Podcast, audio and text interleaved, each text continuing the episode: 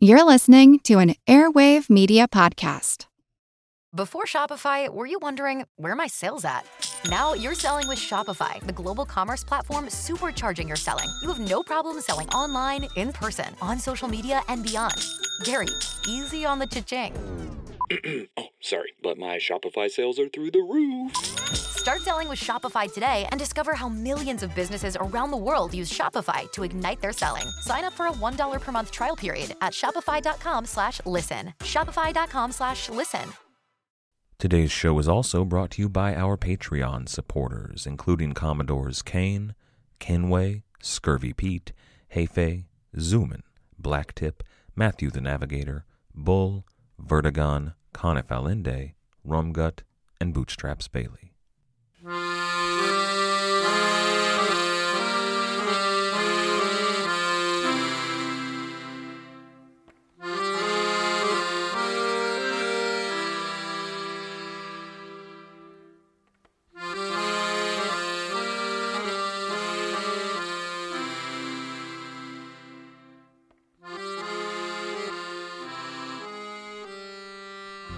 Hello. Welcome to the Pirate History Podcast. My name is Matt. Thank you for listening. The history of French colonialism and the history of piracy are entwined. I know that probably doesn't come as a shock to anyone who has listened to this show. Piracy seems to be a byproduct of colonialism anywhere it happens in the world. But the French had a particularly close relationship with the pirates. Together with the plantation system of slaves and sugar, they braided together to undermine and destroy the Spanish Empire. The first official French colonies in the New World, all of them in what would become Nouvelle-France, were in North America. All of those earliest colonies failed.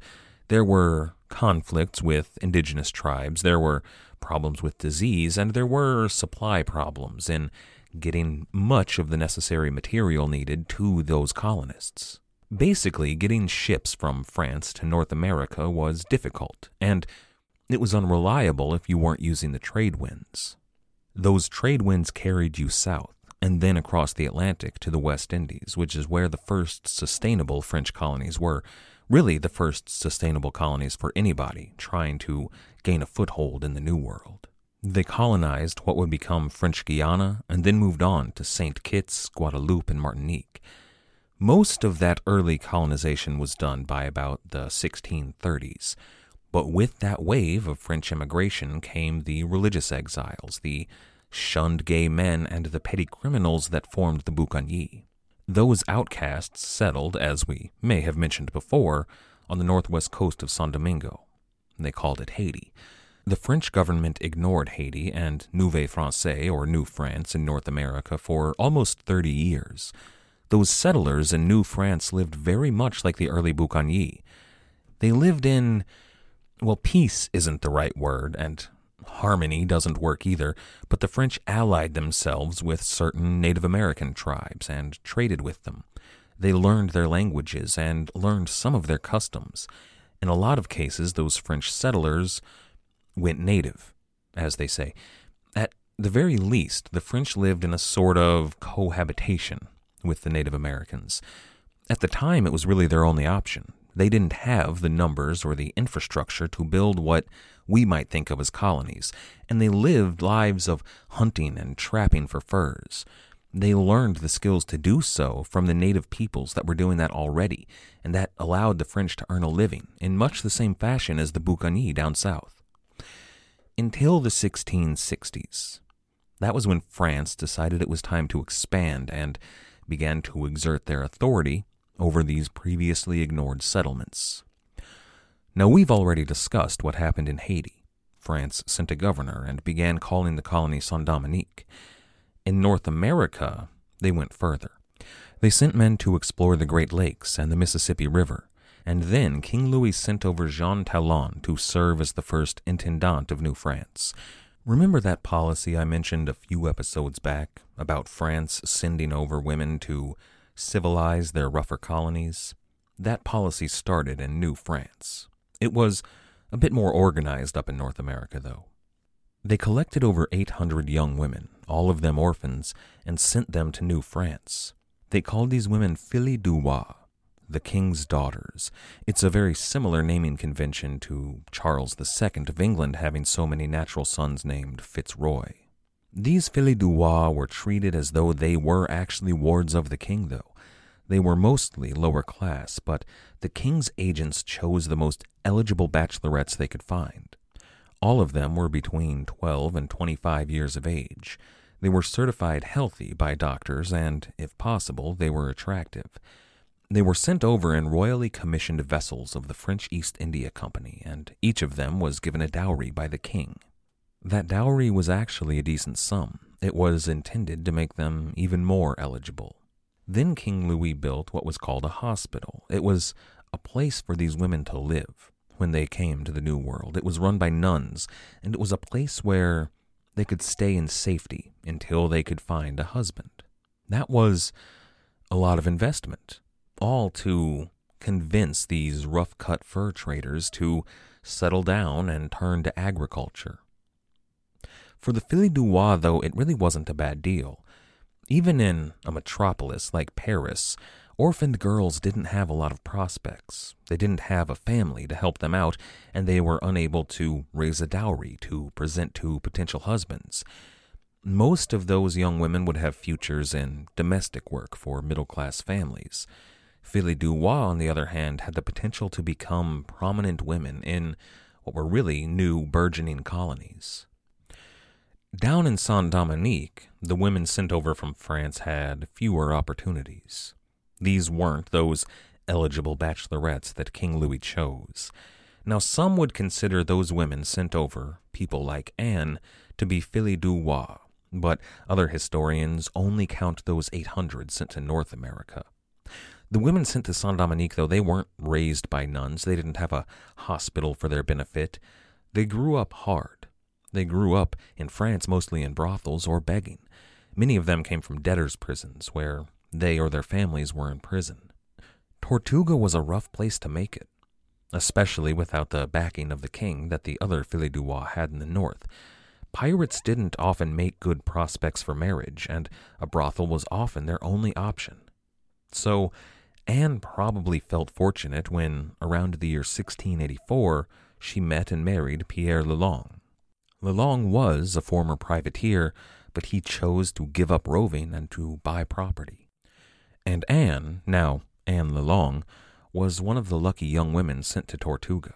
She had something in common with those filles du roi in New France.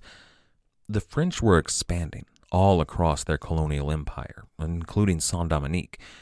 Anne was one of those women who now had that opportunity to become one of the most prominent women in the French colony. Pierre Lelong, around sixteen seventy, led an expedition east from Tortuga. Many of the men who went with him were his crew. They were legitimate privateers that intended to settle down and start a family. Pierre Lelong was the captain of this expedition and their leader as a privateer. They didn't sail far, only about twelve leagues down the coast from Tortuga. They established a small community at Cap-Français. It was a settlement that was intended to eventually become a sugar plantation. Years later, their settlement would become the capital of Saint-Dominique and would be dubbed the Paris of the West Indies. It was, for a time, later on, the jewel of the French Empire. And by sixteen eighty-four, Anne was the wife of the most prominent man in the settlement. It was still small, only a few dozen families, but Pierre Lelong was essentially the governor. He was the pillar of the community. And now, everyone looked to him and to his young bride for guidance. This is episode fifty-five, Twilight of the Boucaniers, part three. Cap-Français was the future of the French in the West Indies. The days of sailing and roving for plunder were coming to an end. The economy was shifting toward sugar, but sugar plantations and the slaves that came with them came second to establishing a thriving settlement that could feed and clothe and house themselves. Pierre Lelong settled at Petit Anse on the right bank of the Haut de Cap River.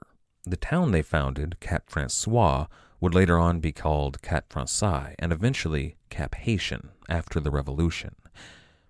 Lelong started a farm that produced food rather than sugar, mostly cassava as well as cotton.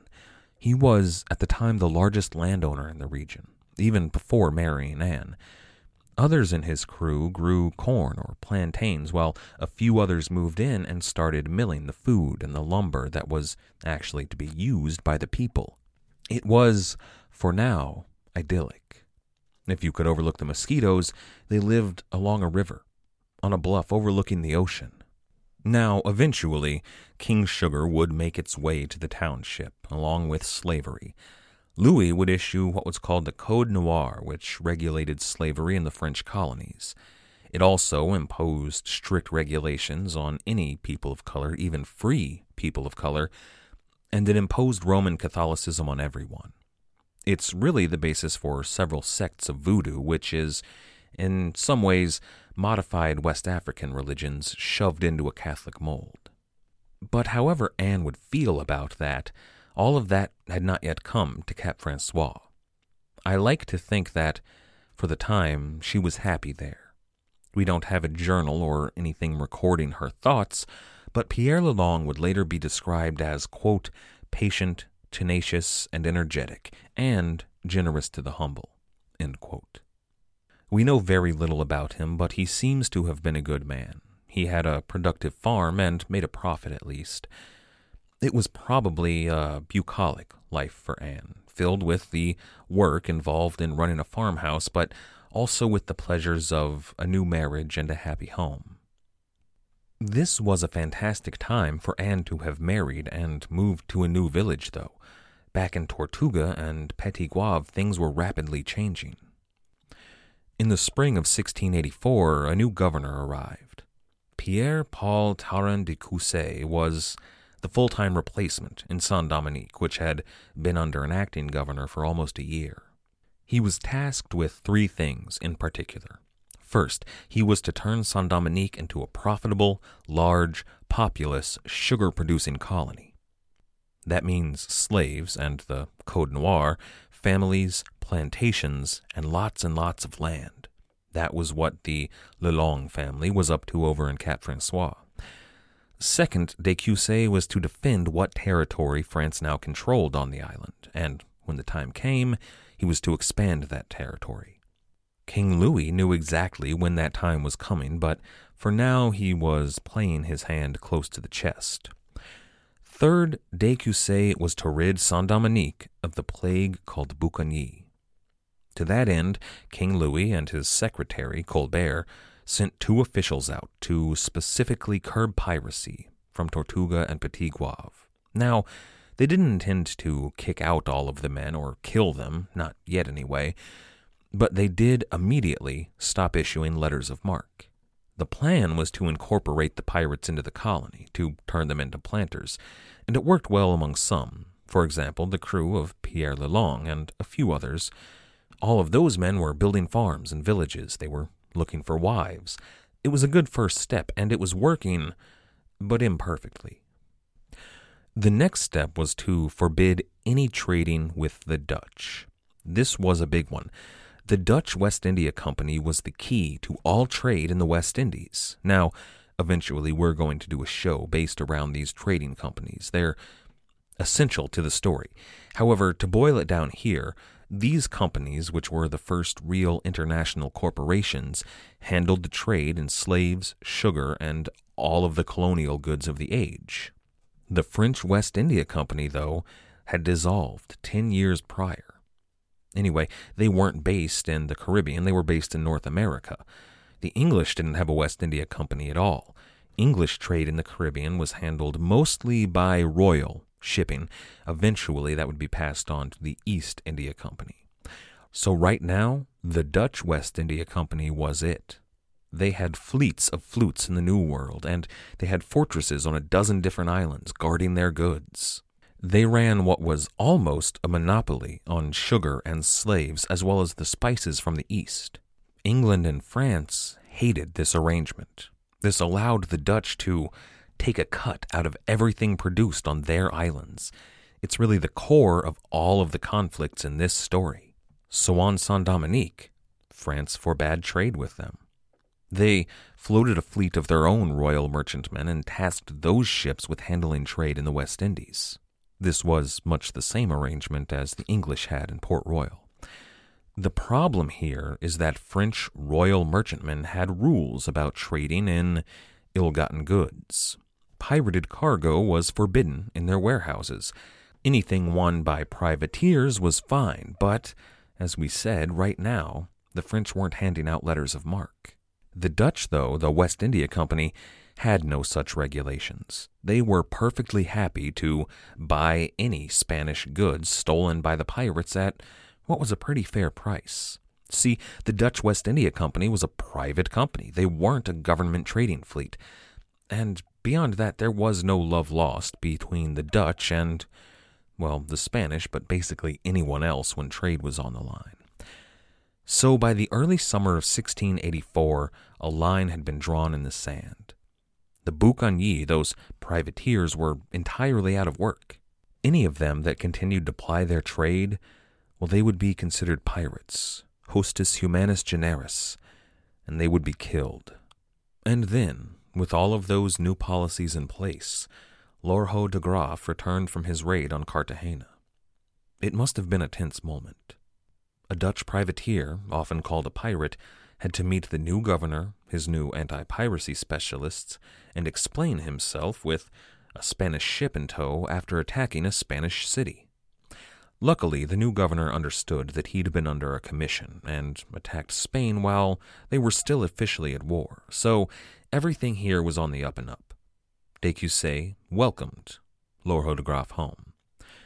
Then the governor informed Lorho de Graaf that there would be no more letters of marque. Any engagement in piracy would be met with summary execution. At that very moment, Michiel Andrieszoon and Jan Willems were busy engaging in some piracy. Both of them had fancy new ships from the raid on Cartagena. Andrieszoon was sailing the Paz, which he'd renamed the Rascal, or in French, Mutine. Willems sailed de Graaf's old ship, La Francesca. They decided not to go back to Petit Guave quite yet. The new ships they had were nice and all, but they needed a real haul to pay the crew and to line their own pockets before going home. They posted up in the shipping lanes outside of Havana and waited to intercept any ships that came their way. On May eighteenth, sixteen eighty-four, two Dutch West Indiamen appeared. They belonged to the Dutch West India Company. This was suspicious. The two pirates, Willems and Andrieszoon, may have been sailing under the flag of France, but they were still Dutch. The Netherlands were neutral in the conflict that had just broken out, so why were two Dutch ships sailing from Havana? The Spanish had their own armadas. They had trade galleons. They didn't need to deal with the Dutch. So, the pirates intercepted the two merchant ships, the Stad Rotterdam and the Elizabeth. They found exactly what they expected. Spain was using the neutral ships to transport officials and huge amounts of money. There was a bishop, there were officials bound for other Spanish holdings, and two hundred thousand pesos in Spanish gold and silver. It was quite the haul. Willems and Andrieszoon didn't mind helping themselves to it. They captured all of the Spanish prisoners and brought them aboard, but they only took half of the money. That left one hundred thousand pesos with the Dutch. This wasn't a treasure galleon hauling silver to Spain. This was payment for transporting the passengers. Now, Willems and Andrieszoon may have traveled back to Hopital, near Petit Guave, in secret. We don't know that they did, but somehow they learned about the situation in Saint-Dominique. They learned that privateering was now considered out-and-out piracy, and that a hanging waited any man on the account. There on Saint-Dominique, Michel de Grammont and Lorho de Graaf were petitioning the new governor and his officials to recant their position on privateering. They were the best choices to argue that point. De Graaf was a returning hero after Cartagena, and Grammont was Sieur Michel, Chevalier de Grammont. His name had at least a little weight, and they were making some headway with the governor. He had written the minister, Colbert, back in France, informing him that the king's policy towards the boucaniers was dangerous. They had the exact same problem that Jamaica had faced fifteen years earlier. The privateers were their only option for naval defense, and right now, Louis was back at Luxembourg, bombarding their walls. France was in open war with Spain, and Saint-Dominique was deep in Spanish territory. I mean, they sat on the far west of an island named Santo Domingo. It was home to thousands of Spanish citizens. De Cousset and his advisers on piracy implored Louis to recant his orders and to allow them to issue commissions. Louis declined. As for Willems and Andrieszoon, if they did head home to Petit Goave, they left immediately. The next word we have of Andrieszoon comes from a letter written in August sixteen eighty-four by Edward Cranfield, the governor of the New Hampshire colony at Portsmouth. He writes, quote, "A French privateer of thirty-five guns has arrived at Boston. I am credibly informed that they share seven hundred pounds a man. The Bostoners no sooner heard of her off the coast than they dispatched a messenger and pilot to convey her into port in defiance of the king's proclamation. The pirates are likely to leave the greatest part of their plate behind them, having bought up most of the choice goods in Boston. The ship is now fitting for another expedition." And he would go on, "They are both extraordinarily rich ships, chiefly through the spoil of the Spaniards, though they have spared none that they have met at sea." End quote. The governor was referencing Andrieszoon in the Mutine. He and his men did quickly spend much of their plunder and enjoy all the pleasures that Boston in August had to offer, but then they moved on to Portsmouth. Now, we haven't talked much about the English lately. We will be very shortly, but we haven't talked much about them because basically all of the English pirates had fled Port Royal.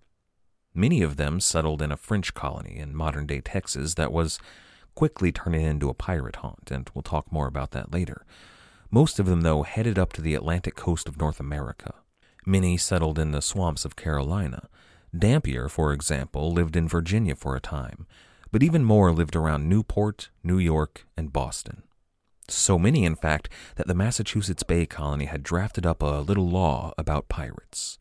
It read, in part, quote, "The court observing the wicked and unrighteous practices of evil men to increase, some piratically seizing of ships, catches, et cetera, and others by rising up against their commanders, officers, and employers, et cetera, this court doeth order, and be it hereby ordered and enacted, that what person or persons soever shall be piratically or feloniously seize any ship or other vessel, whether in the harbor or on the seas, or shall rise up in rebellion against the master, officers, merchant, or owners of any such ship or other sea vessel and goods, shall be apprehended, and being legally convicted thereof, shall be put to death."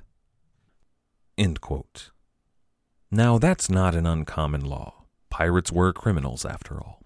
However, only a month before Andrieszoon and Willems arrived in New England, King Charles the Second issued a proclamation. He declared it unlawful to, quote, "entertain, harbor, counsel, trade, or hold any correspondence by letter or otherwise with any person or persons that shall be deemed or adjudged to be privateers, pirates, or other offenders within the construction of this act."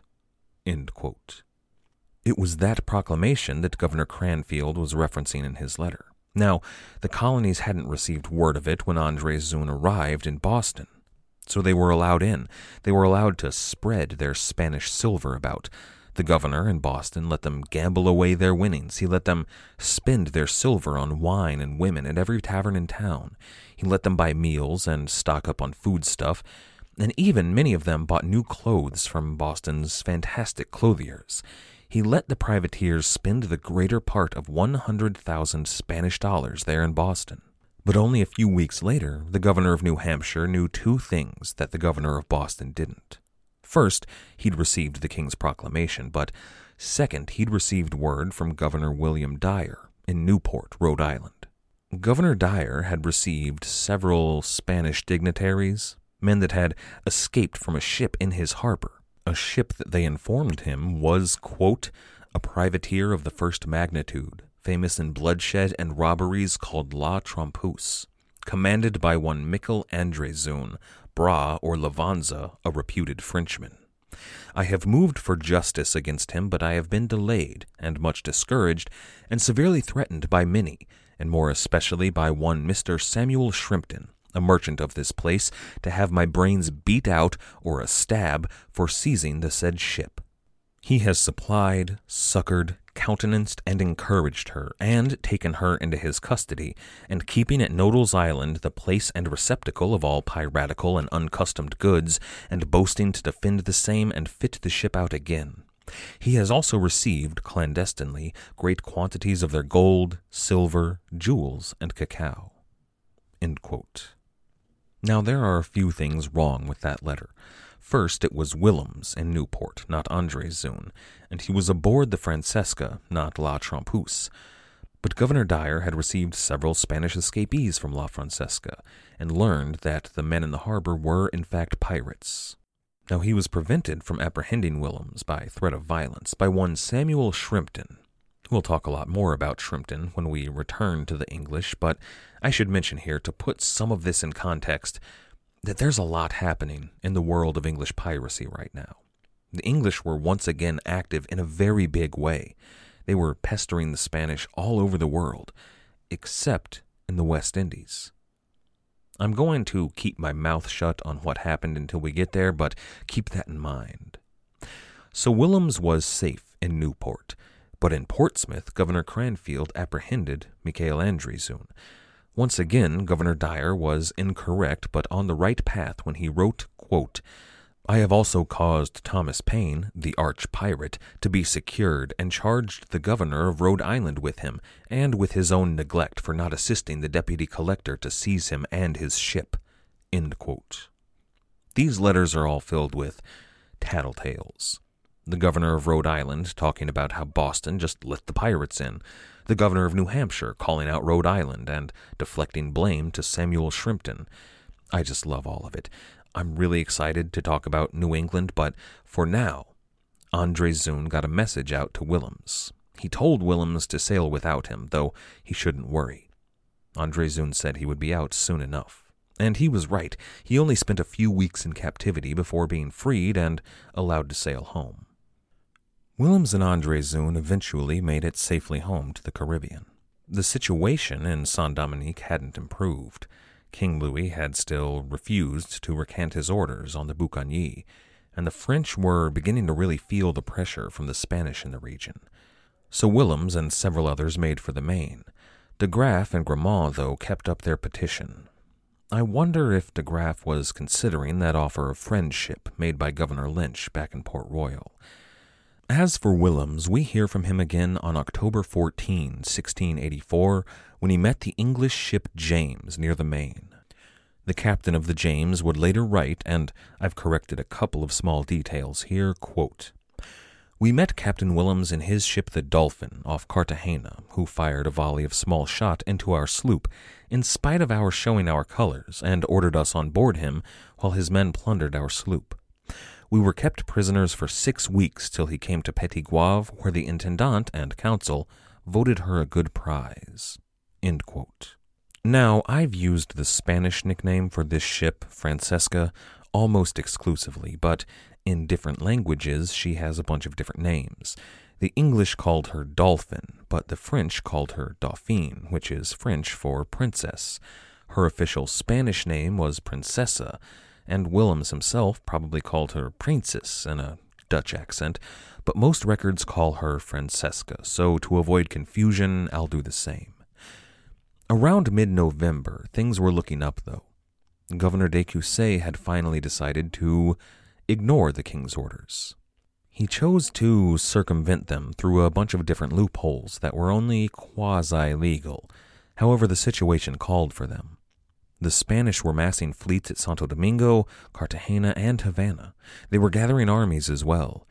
In Petit Goave and in Tortuga and in Cap-Français and Hopital, anywhere that the French lived on Saint-Dominique, it looked very much like Spain was preparing to invade. They needed a response, so Governor Pierre-Paul de Cousset empowered the privateers to go to sea. He told Grammont and de Graaf that they would have commissions on two conditions. First, they were to alleviate the pressure mounting on Saint-Dominique by attacking the Spanish far away and forcing them to respond. Second, though, and more importantly, they had to rebuild the Brethren of the Coast. They were to convince the other Boucaniers, what remained of the brethren, to return to Petit Guave. Much like Willems and Andrieszoon, most of the French and Dutch pirates in the region were laying low. They were far from Saint-Dominique. The previous governor and de Cousset had made the colony unwelcome these past two years or so. De Graaf and Grammont were intended to bring them in from the cold and convince them to once again sail for France. They would have to send out word to every corner of the West Indies, to Charlestown on New Providence Island, to Montego Bay and Port Royal in Jamaica, the Mosquito Coast, the Lagunas de Terminos, the Bay of Honduras, the Bocas del Toros, and the coast of Darien, even as far away as the northern coast of the Gulf of Mexico. There was a little settlement there. The French explorer La Salle established colonies all along the Mississippi River in New France. His newest fortification, only about a year old, was well hidden along the coast. It was intended to explore and settle the mouth of the Mississippi River. It was to be the southernmost town in what they were calling Louisiana. But the French exiles from Saint-Dominique had moved in. At first, they were welcomed by the new colonists, but it soon became clear that these exiles were really little more than brigands and pirates. What's more, they were deviants. They were unmarried women, men with unnatural appetites, and all of them were Huguenots. The colonists, mostly rough settlers, well, they tried to kick the pirates out, but they made it clear that they weren't leaving. The pirates really liked it there. So de Graaf would have to send messengers to La Salle's little pirate haven to bring them in. It was time for everyone to assemble. Now, exactly what Grammont was up to over the next few months is unclear. He left Petit Guave, we know, in the Saint Nicholas, and we can assume that he was out collecting men and ships. Perhaps he went to that little colony of La Salle's to personally convince the buccaneers to come in. Now, we know a lot more about what de Graaf was doing. See, while he was still on Saint-Dominique, he was gathering a crew. There he met a man named Ravenau de Lussan, who would write an account of his voyage. This account will become extremely useful later on, but for now it gives us very good details of what was happening in those weeks in November and December sixteen eighty-four. Let me read just a bit from the first few pages. Lussan writes, quote, "It is no uncommon thing for a native of Paris to go and seek his fortune abroad, and to entertain a fixed design of becoming a man engaged in hazardous adventures. This city, within which most of the wonders of the world are contained, and which is perhaps the greatest that can be met with, ought, in my opinion, to have the preference of any other upon the face of the earth. But who is he that can penetrate into the secrets of nature and give a reason for some of the inclinations she works in the minds of mortals? As for myself, I must confess I am not able to give an account of the depth of my desires, and all that I can say is that I have always had a most passionate disposition for travel." And he goes on, "There was no question to be made, but I could find a captain that would receive me, and I was not long in making the choice, since there was not many of them at the time to pitch upon. Lawrence de Graaf was the man I most fancied, who would make a special corsair, and though he had not been long arrived, all that he wanted was to be gone as well as I. We were, in a few hours' time, well satisfied with each other, and became such friends, as those are wont to be, who are about to run the same risk of fortune, and apparently to die together. This last, indeed, we should have reckoned upon with most appearance of reason, but it was what we least thought of." End quote. His entire account is like that. It's beautiful, and it's an invaluable resource, especially in his later ventures, but it pretty quickly becomes a bit monotonous.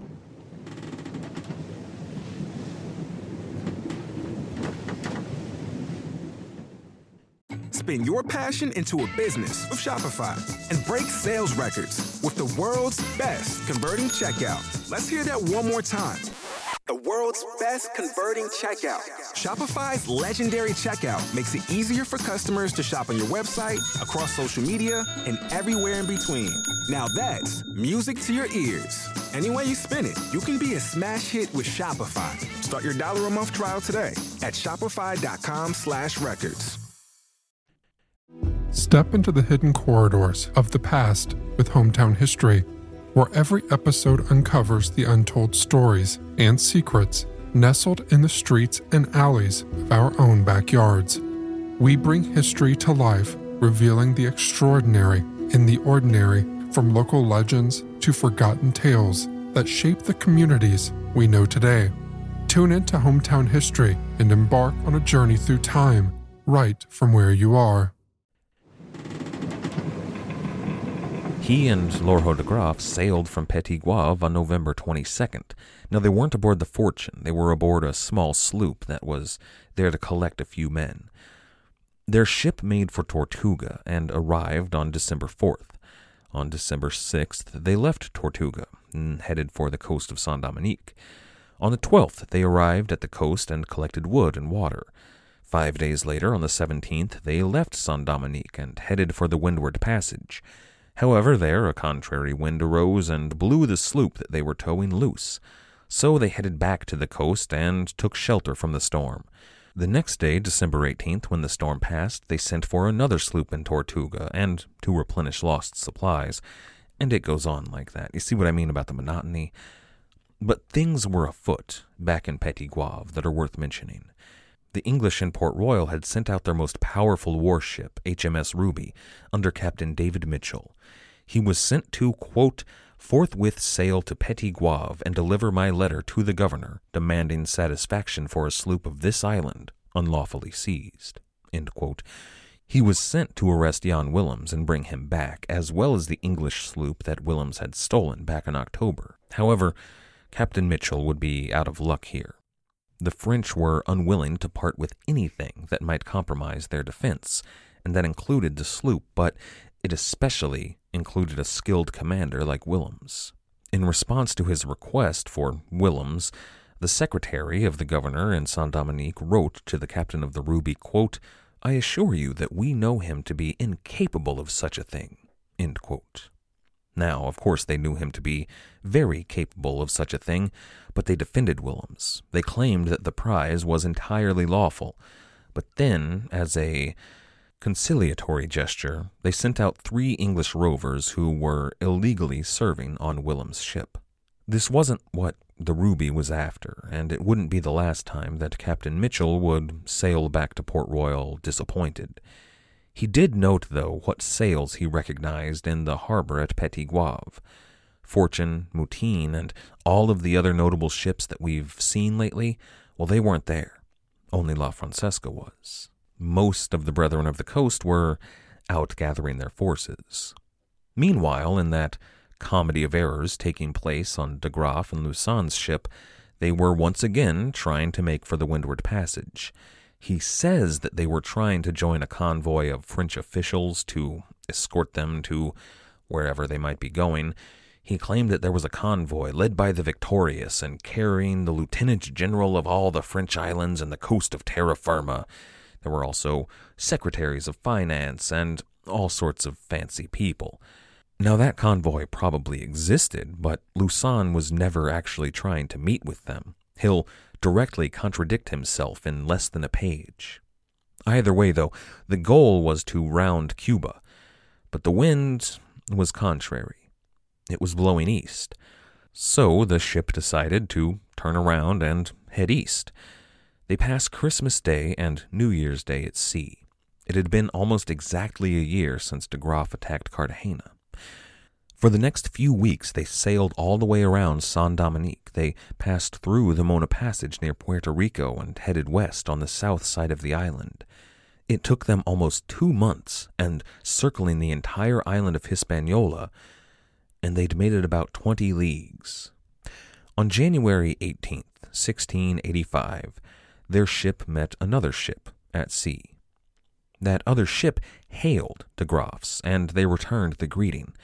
De Graaf signaled that they were French and commissioned by, as Lussan points out, the Lord High Admiral of France. But that other ship apparently didn't believe them. She fired off two volleys and instructed De Graaf to strike her colors and surrender. Lussan writes, quote, "Taking him for a Spaniard, we knocked out the head of two barrels of powder in order to burn ourselves and blow up the ship, rather than fall into the hands of those people who never gave us quarter, but were wont to make us suffer all imaginable torments, beginning, usually, with the captain, whom they hang with his commission about his neck. But one of the two ships came up with us in a moment, and, knowing what we were, gave us a signal, that instead of enemies, which we took them to be, they proved to be not only friends, but those very ships we were in quest of." End quote. Now, does that sound like Lorho de Graaf, the pirate who stole La Francesca out from under the noses of the Windward Fleet, the pirate who captured Vera Cruz with only three hundred men, who sailed on Cartagena itself and defeated her fleet under the guns of her forts? Would that pirate order the powder opened and the ship burned, killing everyone on board? Well, no, not typically. Were he in the Fortune, his flagship, he would be capable of standing and fighting almost any ship in the West Indies. But they were on that small sloop. Now, I tend to think that there might be some anti-De Graaf propaganda going on here, painting him as a coward. Considering the environment in which Lussan's book was published, well, it's a real possibility, but I don't know that. The ship that fired on De Graaf and Lussan turned out to be none other than the French buccaneer Jean Rose. Together they sailed for the Cape of the peninsula there on Saint-Dominique, where they met with a small fleet of other ships, including the Fortune and Mutine, both at the moment under Andrieszoon. There were a bunch of other ships there as well. It's hard to say exactly, but Lussan mentions Jean Rose, Francois Lesage, and Pierre Lagarde, as well as captains named Quet, Vigneron, and an unnamed English trader. Now, we can surmise that there were others there, if we take a look at what happens after. Probably Francois Groinet, and possibly a captain Jean Bernanos, possibly more, but they may have joined later. However, we know that Michel de Grammont was not there. Mostly these were small-timers. These weren't the big names that made it into official records and governor's letters, but many of these ships were probably present at Vera Cruz and Cartagena. Some of them maybe were captained by men that earned their captaincies at those events. This was, by the way, those friends they were in quest of. They had never been after the lieutenant general of all French islands and terra firma. De Graaf was always trying to find these pirates. So their little fleet headed south and met up with Mathurin de Martez and Pierre Le Picard, among a few others. They proceeded to take a few ships here and there off the coast between Maracaibo and the Leeward Islands. Then the pirates called on the Dutch port at Curaçao. Lussan writes, quote, "On the twentieth we sent away a boat under the command of Lagarde to the town to ask the governor's leave to buy us masts for Captain Lawrence and his ship that had lost them in a hurricane near the Isle of Saint Thomas.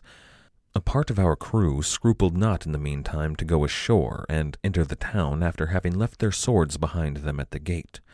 The governor, finding we were two hundred men of us in the town, informed us by beat of a drum that it was his pleasure we should be gone and return forthwith on board our ships." End quote. They got kicked out. The governor there knew they were sailing with Andrieszoon and knew well of his depredations against those two Dutch ships outside Havana a few months earlier. Lussan couches it all in polite language, but the men appeared to be very disappointed before any of them had a chance to visit a brothel. Now that everyone was gathered and the pirates had rallied what strength they could, they sat in council on February eighth to decide their next move. Many of the pirates, especially those who hadn't been there, called for another attack on Cartagena. De Graaf patiently explained that he'd attacked Cartagena when the city was ill-prepared, when they were undefended and not expecting an attack. He still hadn't made it inside the city, even under those perfect conditions. The pirates, though, were determined. They wanted a big prize, something that was impressive and rich. De Graaf explained that they weren't after big prizes here. They had a job to do. They were to harass shipping. They were to capture merchantmen, maybe invade some smaller settlements, but little jobs. Lots of them, but little jobs. Nothing huge and explosive. This was, though, not what the assembled pirates wanted to hear. So the crews found themselves at an impasse. De Graaf had a loyal crew and a crew that respected him, so he couldn't be compelled by his men to do something he didn't think was right. The other ships, though, didn't want to follow De Graaf on little jobs. They wanted really big prizes, but without De Graaf, they wouldn't be able to take them. So everything fell apart. The fleet split up. De Graaf sailed for the Gulf of Honduras. Andrieszoon and Jean Rose chose to stick around in the region and continue taking some of those smaller prizes. Most of the fleet followed Rose and Andrieszoon. They would take a few of those smaller ships, but eventually we would hear about another raid. A raid that was big and promised to be a rich haul. We'll be talking about that one later. For now, though, Rose and Picard and most of the other pirates scuttled their ships there on the coast of Darien and began a march across the isthmus. Andrieszoon chose not to do so, but he lost one hundred twenty men who did want to accompany that raid. So he sailed home to Petit Goave. Back in Port Royal, the lieutenant governor would write, quote, Captain Michel, a French privateer, was recently beaten off by the Spaniards from Darien with loss of his prizes. The French continued to issue commissions against the Spaniard on pretense of damage done them by piraguas set out from Havana before the making of the recent truce in Europe. End quote. See, back in Europe, the War of the Reunions had just concluded. But these privateers, well, they were continuing the war. They lived beyond the line, and there was no peace beyond the line. In truth, though, the actions of the privateers was, well, everything they were doing was just a continuation of all of the wars leading up to it. And, of course, right now it wasn't official French policy to employ privateers. But therein lies the hypocrisy in the entire institution of privateering. A monarch would employ the rovers, but he wouldn't pay them. They earned whatever they could steal, and when the war was over, they were just expected to stop. They were out of a job. And even then, their services were still necessary, but their legal backing just vanished on the whims of one monarch or another. Now, they did have commissions right now, but how much weight did those commissions really carry? They were only on the authority of de Cousset, which, compared to Louis the fourteenth, wasn't much. Now, we meet up with the privateers again in April sixteen eighty-five. Captain Mitchell of the H M S Ruby was out searching for English pirates this time. There was reportedly a great gathering of privateers with French commissions, and any Englishman there was breaking the law. He was rightly a pirate. Mitchell had word that the privateers were gathering on the Isle of Pines, off the southern coast of Cuba. When he arrived, he found more than twenty-two ships lying at anchor, in the midst of one of those great Brethren of the Coast meetings. Now, what follows breaks a few of the pirate stereotypes. Most media would portray a meeting like this in a romantic and tense, finger-on-the-trigger, pulse-pounding kind of drama. And later on, in the Golden Age, they might be right to do so. An English Royal Navy ship could pose a serious problem for pirates in any age. In fact, this same ship, the Ruby, would do just that years down the line. Those pirates in the Golden Age might have to make quick decisions on whether to flee or to fight, or maybe to lure the Englishmen into an ambush. But these privateers, mostly legal, well, they just invited Mitchell on over. So he and a few of his officers climbed aboard the Fortune and met up with some of the top privateer leadership. De Graaf would have been there, as well as Michiel Andrieszoon, and Grammont was there by this point, as well as Jan Willems. Now, I imagine that they shared some wine. Maybe they had a meal. Mitchell and the Ruby were there in an attempt to arrest any Englishmen among them, but he realized pretty quickly that that wasn't likely to happen. Even if he tried to enforce it, a ship like the Ruby, which was a pretty impressive warship, was still no match against twenty-two privateers. In his report to the Jamaican governor, Mitchell named several of the pirates who were in attendance at this great meeting. There was De Graaf, Andrieszoon, Willems, Grammont, but he also noted sails belonging to Joseph Bannister of the Golden Fleece. Now, we're going to talk about Bannister more in a few episodes, but Captain Mitchell wanted to bring him in. He was English, and he was serving under French colors. That was a clear violation of English policy. But De Graaf told him with a straight face that Bannister wasn't serving under a French commission. And on some level that may have been true. Bannister was a pirate, but here he joined up with a French privateer fleet. He should have been arrested. Nonetheless, Captain Mitchell thought it best not to press the issue and sailed away empty-handed. Again. Now there may well have been other English ships there as well. We don't have good records on several English pirates, namely John Coxon and Thomas Paine, for these few months. They could have been elsewhere, and there's suggestions that Paine was actually in Rhode Island. But we do get word about a year later that Coxon and Paine both had, quote, become very weary of the honest life and reverted to piracy, end quote. We can also piece together the names of a few other pirates that were there. Not English pirates, but Dutch and French mostly. Jacob Evertsen was there. Pierre Boat was there. Nicolas Brigal was there. That leaves somewhere between twelve and fifteen ships that we don't know who they were. Some may have belonged to names we know, but we can't be sure. We can be sure, though, that Pierre Le Picard and Jean Rose and everybody else that went off to Panama was not there. After the Ruby sailed away, the pirates continued on with their meeting. They were voting at the time on where to attack. This time, de Graaf acknowledged that they should, in fact, attack a city somewhere. Now, not Cartagena or Panama or Veracruz, certainly not Havana. They just weren't strong enough for that. However, de Graaf pushed for Campeche. It was something of a classic for the buccaneers. Likely, every pirate and privateer assembled at this meeting had been there before. A brief and incomplete list of the major pirate attacks on the city up to this point includes raids by John Hawkins, Sir Francis Drake, Henry Morgan, Diego Lucifer, Cornelius Yole, Bartholomew Portuguese, Lewis Scott, and Roque Brasiliano. And now these brethren agreed with their forebears and decided to attack Campeche. The buccaneers then went ahead and passed all of their articles and their code. They named de Graaf admiral, but they also named a few of his lieutenants. Then they sailed for Cabo Catoche, that is the northernmost point on the Yucatan Peninsula to the northeast of the Yucatan. It was a spot that any passing ship would have to pass round, and it gave the pirates an opportunity to collect any brethren that might be passing by. And they did, in fact, collect quite a few ships there, at least eleven more. Among them, they collected two ships belonging to Captains Richard and Jean Focard. But it wasn't exactly an incognito hideout. The fleet had six large ships with them. Those were well-armed and under heavy sail. There were frigates and galleons and corvettes and even a couple of converted large freighters. The Fortune, the Mutine, Saint Nicholas, La Francesca, Colbert, and La Tigre, they were all there. Then they had ten smaller ships and sloops of war. Those alone would have raised suspicion, but then they had a small armada of seventeen periaguas. That's the sort of gathering that gets noticed.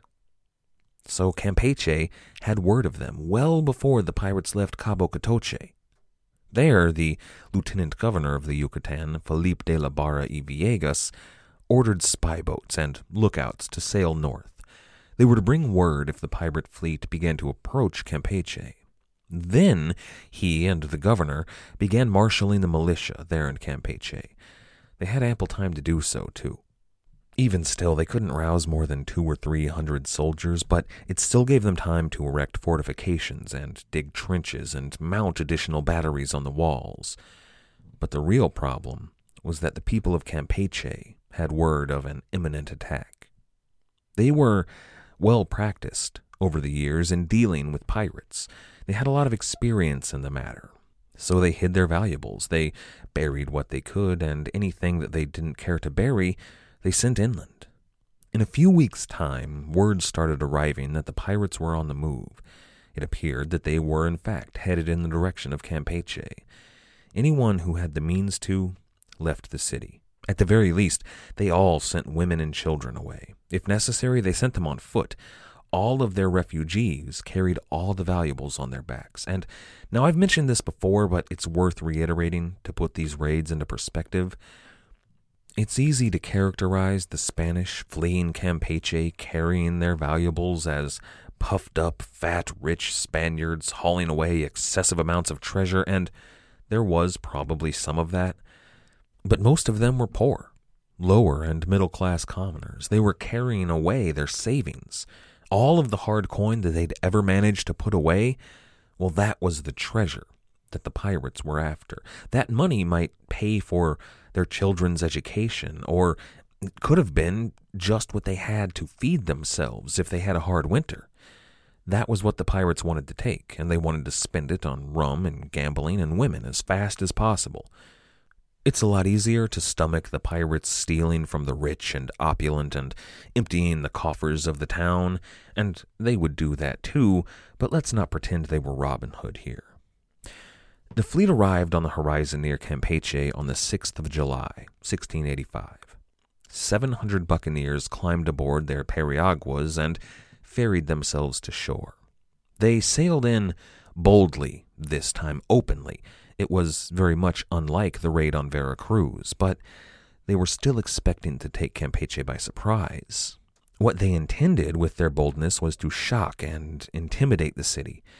Instead, they found a militia of two hundred soldiers that marched out from the city to meet the pirates exactly where they meant to make landfall. Now, I'd like you to imagine that situation, to put yourself in the shoes of the buccaneers. You were among seven hundred other pirates. All of you are tough, battle-hardened, experienced veterans, and two hundred hastily aroused militia come out to meet you. However, you're in an open boat, out on the water. Imagine how hard it had to be to fire on the Spanish on shore. You're in a crowded boat. You have enough trouble finding a place to take your shot, and when you finally get the opportunity, the boat is bobbing up and down. You're almost certain to miss, to shoot too high or too low. And then you're going to have to try and reload a musket on that boat.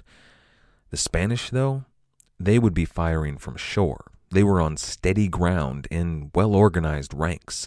Volleys after volleys of musket fire would reach you before maybe you managed to get a single round off. So the pirates did what I imagine you or I would do. They stopped. They were still out of range of the Spanish guns, and they just stopped rowing. They held position. They stayed there all night, bobbing on the waves. But when dawn came, the pirates began rowing back towards their ships. The Spanish watched them row back from shore, but before they could react to their movements, the pirates changed course. They headed directly for the city to land just outside the walls. Before the defenders could arrive and intercept them, the buccaneers had disembarked and assembled in four columns. The vanguard was led by Captain Richard, with one hundred men under him, and they would be the first to enter the city. They were backed up by the two main wings of the army. One was led by Lorho de Graaf of two hundred, and the other by Captain Tocard, another two hundred. Then Michel de Grammont led the final two hundred pirates. They stayed to the rear. They were to guard their retreat should they need to return to the ships. They were prepared for an assault against the walls of Campeche, but it wouldn't turn out that way. Eminent pirate historian David F. Marley writes in his book Wars of the Americas, quote, "The Spaniards fall back. While out in the harbor, Captain Cristobal Martinez de Acevedo prepares to scuttle his Coast Guard frigate, the Nuestra Senora de la Soledad, as per his instructions. Originally intending to bore holes in its bottom, he now, given the speed of the invaders' advance, directs his boatswain to run a trail of powder into its magazine, lighting the fuse from his frigate's boat. The Soledad explodes with such a shattering blast that it collapsed the defenders' morale, sending them scurrying back to their citadel, while the freebooters enter Campeche uncontested." End quote. Through virtually no actions of their own, the pirates found themselves in control of Campeche. The citadel was a fortification in the center of the city, so they could enter and do as they pleased anywhere in town. Now, many of the citizens of Campeche had already fled, and everyone that was left joined those soldiers in the citadel. So the pirates had five days to ransack the city. Now, they had to deal with occasional pockets of resistance. There were guerrilla fighters within the city. Snipers and ambushes waited for them. But the pirates could deal with any of those without too much difficulty. But once those pockets of resistance were dealt with, the buccaneers began to attack the citadel on July twelfth, any real valuables in the town and all of the people left, well, they were in there. It was the goal. However, the pirates were interrupted. A relief force from the city of Merida appeared and marched on Campeche. Now, that relief force left a route for the pirates to retreat back to their ships, which was, in fact, really the goal here. Usually, when reinforcements arrived, pirates fled. But not these pirates. They decided to hold on to the city. They were in command of Campeche's defenses, which gave them the opportunity to stand on the ramparts and man the cannon. They fired on the encroaching Spanish army. There were six hundred buccaneers atop the walls of Campeche, and they stood and fought. They were French and Dutch and English. There were also Germans and Swedes and Danes, and even some of them were Spanish. Many of them, perhaps most of them, weren't even European at all. There were free Africans and native Caribbeans in huge numbers. There were people who were Lutheran and Calvinist and Anglican. There were Jews and Catholics and even potentially Muslims there. More than a few Barbary corsairs had filtered out to the New World to share in her riches. There were people who practiced voodoo and indigenous religions. There were atheists and deists and humanists. There were capitalists and royalists and anarchists. Now, we don't know their names if they were there, but it's not out of the question that there were even women among the pirates. They would have probably been dressed as men, so if they got away with it, we would never know. But all of them were there, in Campeche, fighting together. Now, let's not pretend this was a noble fight. This wasn't the Alamo, but it was representative of the promise of the Americas. It was this tapestry of peoples of all sorts who were equal to one another, fighting together. Now, of course, their goal was to steal from the Spanish here, but I want to point this out because, well, this isn't the last time we'll see something like this, but it's the last time for a long time. This was the last great battle of the Brethren of the Coast, and they won that battle in what would prove to be a true pirate fashion, by backstabbing. Michel de Grammont led the other two hundred pirates out of the city. They were to take a wide arc to circle around behind that Spanish relief force. While they were marching out, the pirates on the ramparts kept the Spanish occupied. But once Grammont was in place, they opened fire. When he did, the pirates on the walls redoubled their own barrage. The Spanish found themselves pinned, and they were being cut down quickly. So they retreated. Campeche, once again, belonged to the pirates. What remained then of the defense of Campeche within the citadel fell apart. The militia inside mutinied in favor of surrender. They knew now that the city was lost, and they believed that, if they surrendered, they might at least live through this. The officers ordered the men back to their posts, but the militia threatened to shoot down any man that stood in the way. At first, a trickle of militia came out from the citadel to surrender, but then a flood of civilians followed. Everyone in the city was now a prisoner of the pirates. They even brought out a few Englishmen with them. Those Englishmen had been held prisoner in the cells below the citadel, and they weren't friends of the Spanish, so de Graaf and Grammont freed them and then asked them to enter the citadel and discharge the cannon in there. That way, the pirates could approach the fortification knowing that the guns were empty. So with Campeche completely under their control, the pirates had the opportunity to extract all the wealth they could from Campeche over the following days. It wasn't much, though. Most of the wealth of Campeche had traveled far inland and was unreachable. What was left was a pittance. Even the enhanced interrogation that they employed, well, it didn't turn up much. So the pirates took the horses from the city and led out raiding parties to the surrounding villages. They burned those villages, and they brought, when there were any people there, they brought them back to Campeche.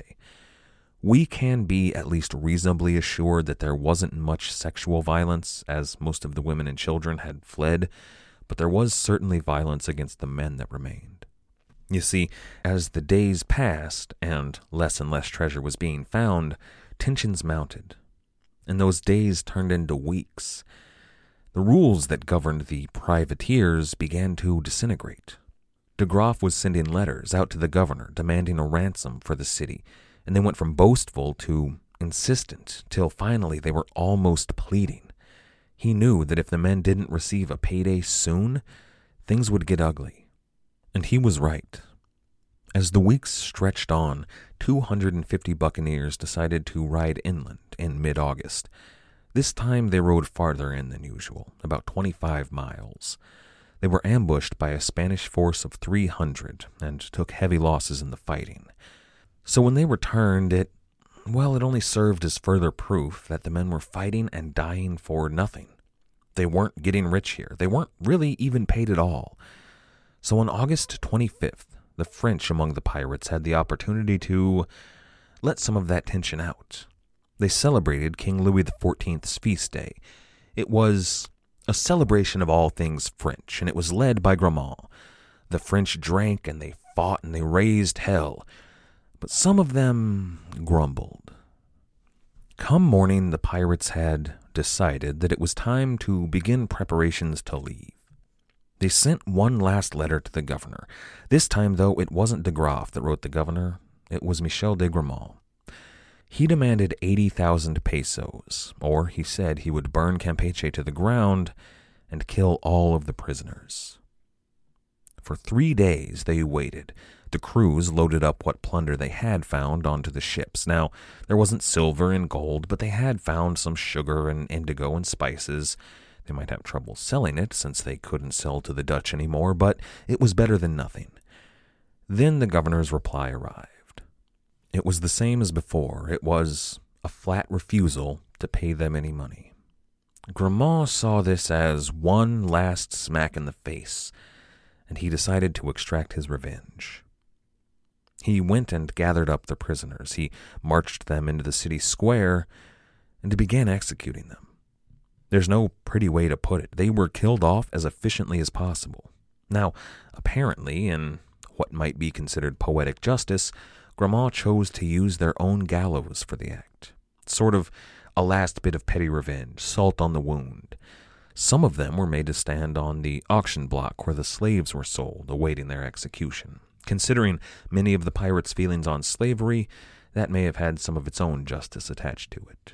He was hanging them as fast as possible, but it wasn't going fast enough, so he ordered some men to slit people's throats and others to just stab people and let them bleed out. A few of the locals, though, managed to get word to de Graaf that something was happening there. De Graaf rushed to the city square and saw, well, dozens of people dead. There were perhaps a hundred or more waiting for their turn. De Graaf, though, didn't have the authority to command Grammont to stop. Grammont was not some foolish boy like Nicholas von Horn. Grammont was one of the most respected pirates in the world. If he tried to do so, this tense situation was likely to turn into a battle between the privateers. So de Graaf took Grammont aside, and they spoke in pirate for some time. While they spoke, the prisoners waited, under guard, in anticipation. But when they were done talking, Grammont returned and spared the prisoners. However, before departing the next morning, he did follow through on the other part of his promise and set fire to Campeche. This last battle was not a blaze of glory. The raid on Campeche was a failure. They invested lives and time and resources and got virtually nothing out of it. Now, in the mind of the governor back in Petit Guave, it may have turned out quite well. They occupied the Spanish. They dealt a bloody nose to the Spanish, which showed that they weren't weak, but for the men that actually took part in it, well, they didn't make any money. They risked life and limb. Many of them sacrificed life and limb for virtually nothing. In a lot of ways, this whole affair reminds me of Captain Morgan's raid on Panama. There was a large gathering of pirates. There was a battle, and then they occupied the city. But in the end, disappointing returns. After Panama, many of the brethren turned against Henry Morgan, and now Lorho de Graaf was soon to find himself in similar disfavor. Next time, Armageddon. I'd like to thank everyone for listening. I'd also like to thank everybody who has helped to support the show, either by becoming a patron on Patreon or by leaving us a review on iTunes, Stitcher, or wherever it is you listen to the show. Our theme music was, as always, The Old Captain by the fantastic band Brillig. If you've yet to check them out, you certainly should do so over at brillig dot com dot a u. That's B R I L L I G dot com dot a u. After you're done over there, why not check out our website at pirate history podcast dot com, or you can check us out on Facebook, Twitter, SoundCloud, or YouTube. Once again, most importantly, thank you for listening.